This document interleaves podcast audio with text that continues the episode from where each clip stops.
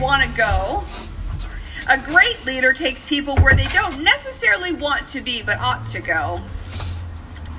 There are a million quotes on leadership. This one stood out to me because it has good ideas around intention and vision.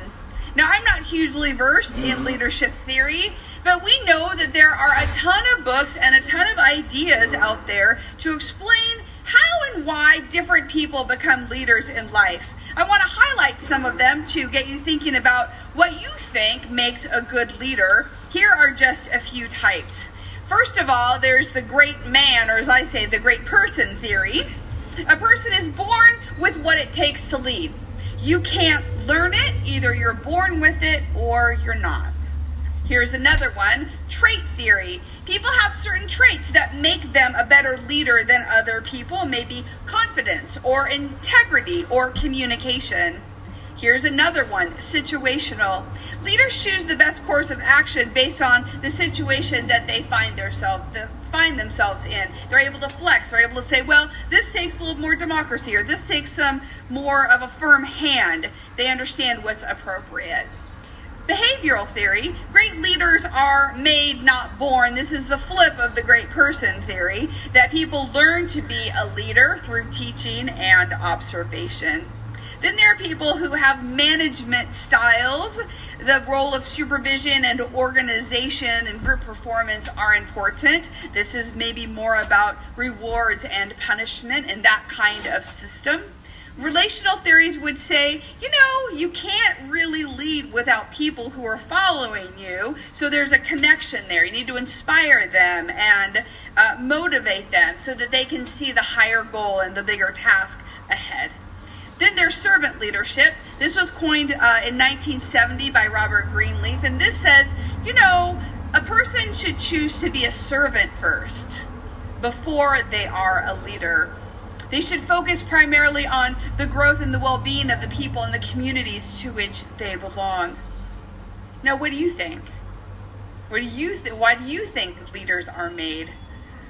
Leadership is a key component in how the world moves forward in business and in families and institutions and nations and the church. Leadership is how systems go well or not. Wherever people live or gather together, leadership matters. With a strong and wise leader, we see how crucial moments or pressure filled decisions become opportunity to bring much needed change on multiple le- levels.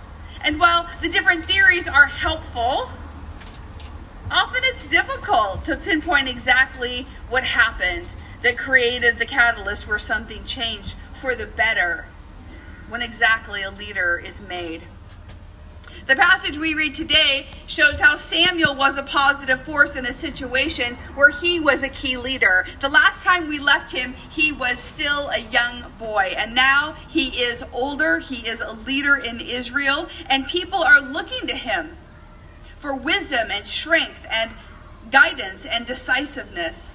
And while the culture and the time and the context are completely different than today, I want us to look at what Samuel did to lead the people of God so that we can understand what leadership is and be reminded about what he did to lead the people where they needed to be. If we are people who lead, or we are people who are led, which all of us should be, right? This is an instructive passage for all of us to think more deeply about the process. God is here to speak to us. So let's listen to his Holy Spirit, hear the word of the Lord from 1 Samuel 7. Jesus, we look to you as the one whom we follow and serve. Give us your heart and mind as we think about this passage. God, may there be truth for us today. So much has happened since last we were in chapter 3, and it's important to briefly go over the narrative as a context before we continue. Chapters 4 through 6 in 1 Samuel are considered a unit, meaning that it's an entire story about the Ark of the Covenant, so I want to begin there. Much of what we know about the Ark may come from Indiana Jones, so we want to look to Scripture and see what it says. Now, the Ark was one of the most significant symbols of faith for the Israelites. Moses was commanded to make it exactly as God specified, which is detailed in Exodus 25. And inside the ark were to be the tablets of the Ten Commandments, Aaron's staff, and a jar of manna. More importantly, the ark was God's presence abiding among the people of Israel. Through, through sacrifice, through battle and travel and guidance, the ark was God with them. We know Jesus as our incarnate God. Here his presence was manifest through the ark. In chapter 4, we read that the Philistines wanted war, so Israel says, okay, and they go out to battle with them, and they were trounced by the Philistines. They were troubled by this, so the leaders decide to bring the ark into the battle with them alongside the sons of Eli the priest. And the Israelites cheer when the ark arrive, and the Philistines are terrified because they've heard what God did in Egypt to his enemies. Yet they fought, and after that, Israel was defeated even worse this time. And the ark was captured and taken to Philistine territory. There's no explanation given for this. It's a dire situation. When Eli the priest hears about this, he drops dead. And when his daughter in law hears the news, she is giving birth. And she says something prophetic. She says, How the glory has departed now from Israel. And then she too dies. Chapter 5 describes how God's presence of the ark causes havoc among the Philistines. The Philistine people place the ark in a house with their god Dagon, and after the first night, Dagon is found fa- face down in front of the ark of the Lord. The people prop him back up, but this after the second night, they come back in and they again find him face down in front of the ark of the Lord, but this time without head or hands. Eventually, the Philistines keep moving the ark around because uh, God, who is free and quite uh, the subject of this story, uh, is causing panic and chaos wherever he goes. In chapter 6, we see that after seven months of chaos, the Philistines decide they can't take it anymore, and they're going to send the ark without a person straight back into Israel. And so they devise this elaborate plan to send a gold uh, guilt offering from every town where the ark was placed.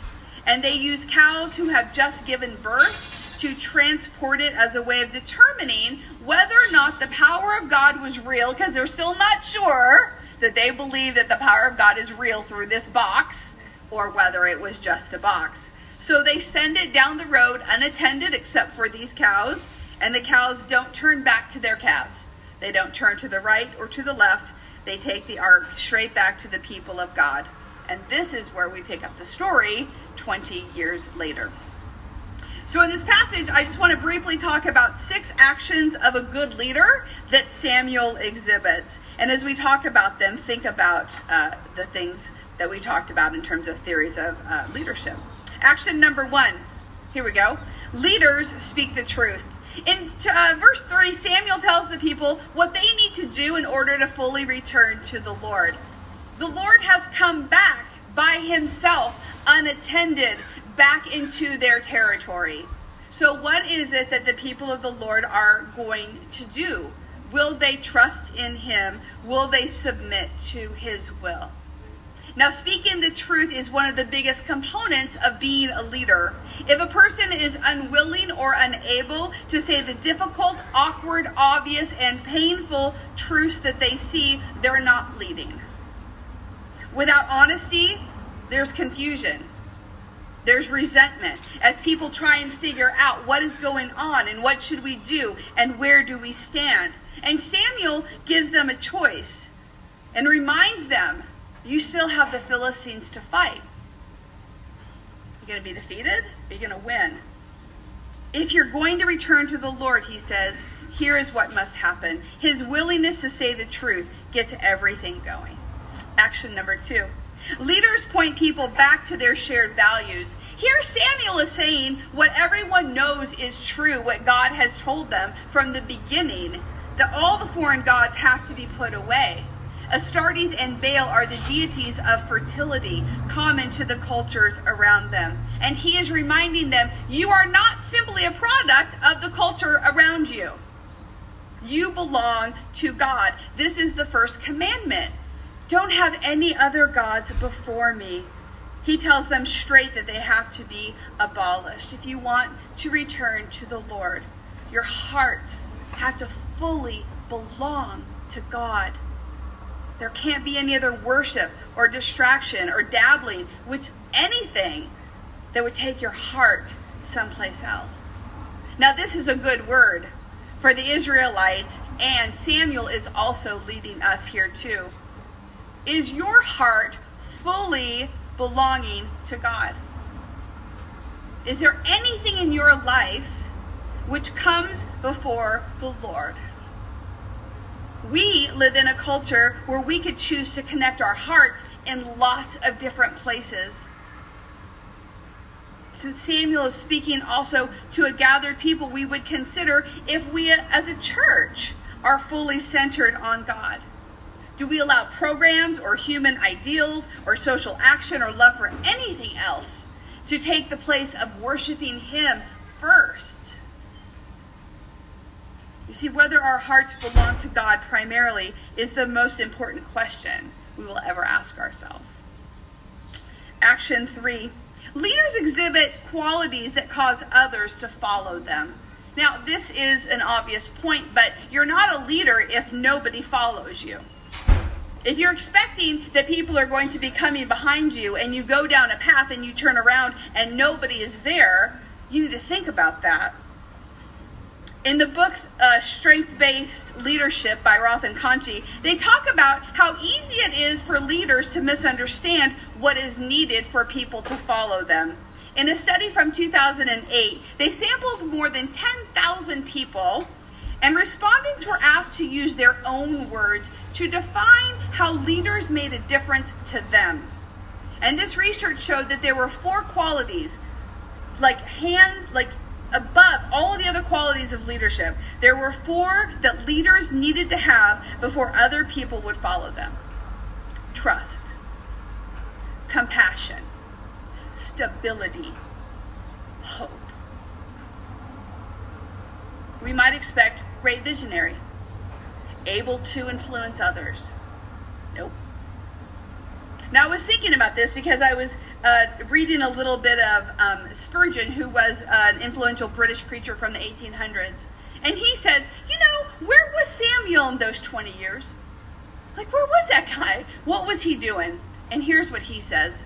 Here's I, what I think. He said, I think Samuel was going from place to place, preaching in quiet spots wherever he could gather an audience warning people of their sin and stirring them up to seek Jehovah, thus endeavoring to infuse some spirituality into their national life. In other words, Samuel was building trust, meeting people with compassion, being a stable voice, and giving them the hope of God. No wonder people followed him because they knew his character and that he cared. Action number four leaders inspire people to make a different choice. Here we see the influence. The people repent. Samuel gives them reason. He tells them God is real. He's going to deliver you. Samuel's able to get them to a place of not simply believing in God and saying, Yeah, I believe. I believe in God. But he gets them to come to a place where they change their behavior. They orient their lives around God. How often do we want God to help us and we're not willing to change our minds? We're not willing to change our behavior. We're not willing to change our will to His. Samuel leads a nation to make the right choice to go back to the Lord. He doesn't sugarcoat it. He doesn't push his own agenda. He doesn't bully them. He's acting on behalf of the living God who wants his children to put him first. So they fast and they pray. They confess their sin. It says he judges them, which means that he advises them. He gives them counsel. He is their pastor. Ministry happens through relationship. The best leadership happens through relationship. And we see that Samuel must have had a wide reach with the people to influence them to make such a drastic change. Action five leaders stay when difficulty comes. So the Israelites trust Samuel, and then when the Philistines see that they're gathered together, they think, oh no! They don't think, oh, those are worshiping people. They think, oh, those are fighting people. They're going to attack us. They totally misread it. So they decide to attack, and then Israel freaks out. But you know what? Their repentance holds. They go to Samuel and they say, please help us. And Samuel stays right with them, right in the fray, and he prays for them. They say, please plead for plead to God, cry out to God. The author Walter Brueggemann says that here we see the cry and response nature of our relationship with God, that we cry out because we are helpless and God answers us. Sometimes with groanings too deep for words. We don't have that kind of power. Only God does.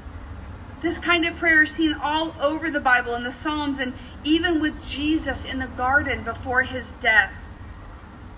Yahweh is attentive to the cry of his people, and he delivers them.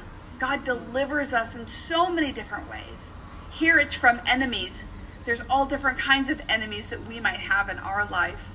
God protects us. Action six, last one. Leaders help people remember what God has done. So Samuel takes a stone and he sets it up and he names the stone Ebenezer, which is kind of a funny thing, but Ebenezer means my help comes from God, stone of help. And Pastor Eugene Peterson says something meaningful about this. He says, The life of faith is never only a matter of the soul, nor is it ever merely circumstantial the interior and the exterior are always impinging and affecting each other. Samuel's marking the time when the inside and the outside of Israel were in harmony. And how much we wish for that in our lives. We wish that that were more of a constant. And Peterson says, when those moments arrive for you, when you've been obedient, when you have prayed, when the Lord has given you victory or delivered you, stop Mark that place. When, you when your, your soul is in alignment with your circumstance, stop and acknowledge God's help. Samuel's showing us the way of humility here. We give praise for his saving action. God raises up leaders in all kinds of ways to operate his power for the benefit of the world. So many different ways. There's not just one way. Remember the cart that was led by the cows with no one on it. God's going to do what God's going to do. But He wants to empower us and use us and use us as leaders and use us as people who follow Him.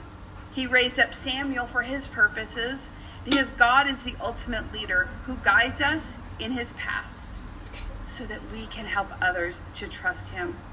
Samuel is a great example of a servant leader who uses everything he is to minister to those who need God's help. But the truth of the matter is, the best leaders are those who are the best followers. What kind of a follower are you? Reluctant, responsive, grumbling, hopeful? The best leaders are the best followers who humble themselves before the Lord and lead through him. I want to end with a quote from John Stott, which I love, Anglican priest and author. The authority by which the Christian leader leads is not power, but love. Not force, but example. Not coercion, but reasoned persuasion. Leaders have power, but power is safe only in the hands of those who humble themselves to serve. Amen. May we be humble people wherever we are called to lead, and may we be joyful followers. Thank you for listening. If you would like to learn more about the Free Methodist Church of Santa Barbara, you can visit us online at fmcsb.org. We pray this message has been a blessing to you.